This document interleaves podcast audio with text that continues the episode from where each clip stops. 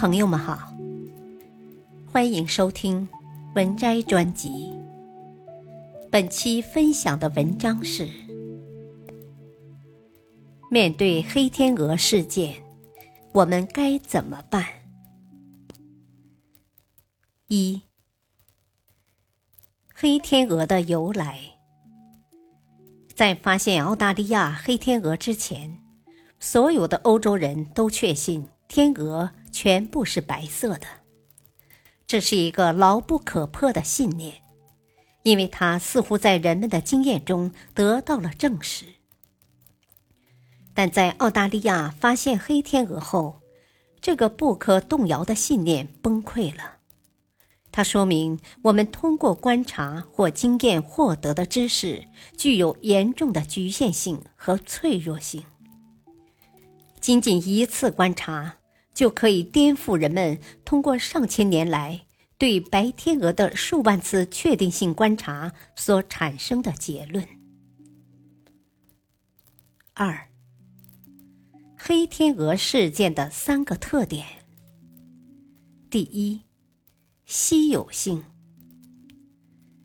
稀有性就是指它的发生具有意外性，它的发生在我们的预期之外。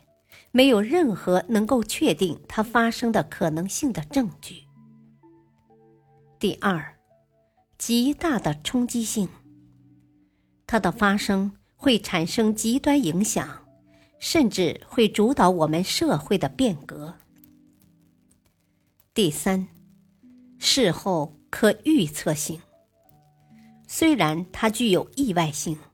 但人的本性促使我们在事后为它的发生编造理由，并且使它变得可解释和可预测。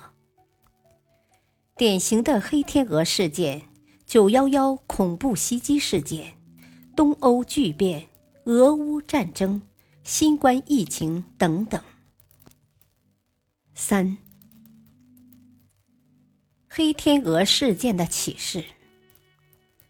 启示一：当所有人都担心的时候，其实完全没有必要担心，因为事情发生的各种可能以及应对方案都有人想到了，比如之前担心的能源危机、石油枯竭等等。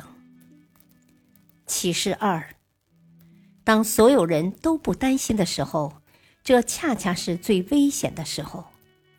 比如之前大肆宣传的固定收益 P2P，看似没有风险，最后一定是风险最大的。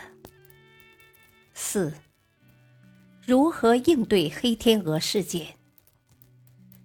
黑天鹅事件分为正面黑天鹅事件和反面黑天鹅事件。正面黑天鹅事件就是损失有限，收益无限。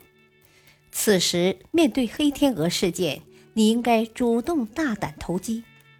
比如写书出书，你写出一本书的代价不大，但很可能会带来意想不到的效果。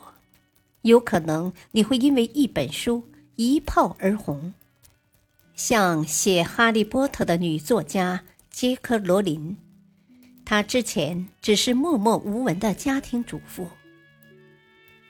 负面黑天鹅事件就是收益有限，但碰到了就是血本无归。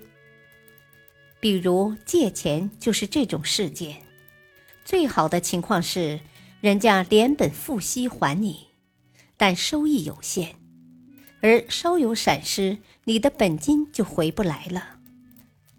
对于有可能发生负面黑天鹅事件的事情，要尽量避免。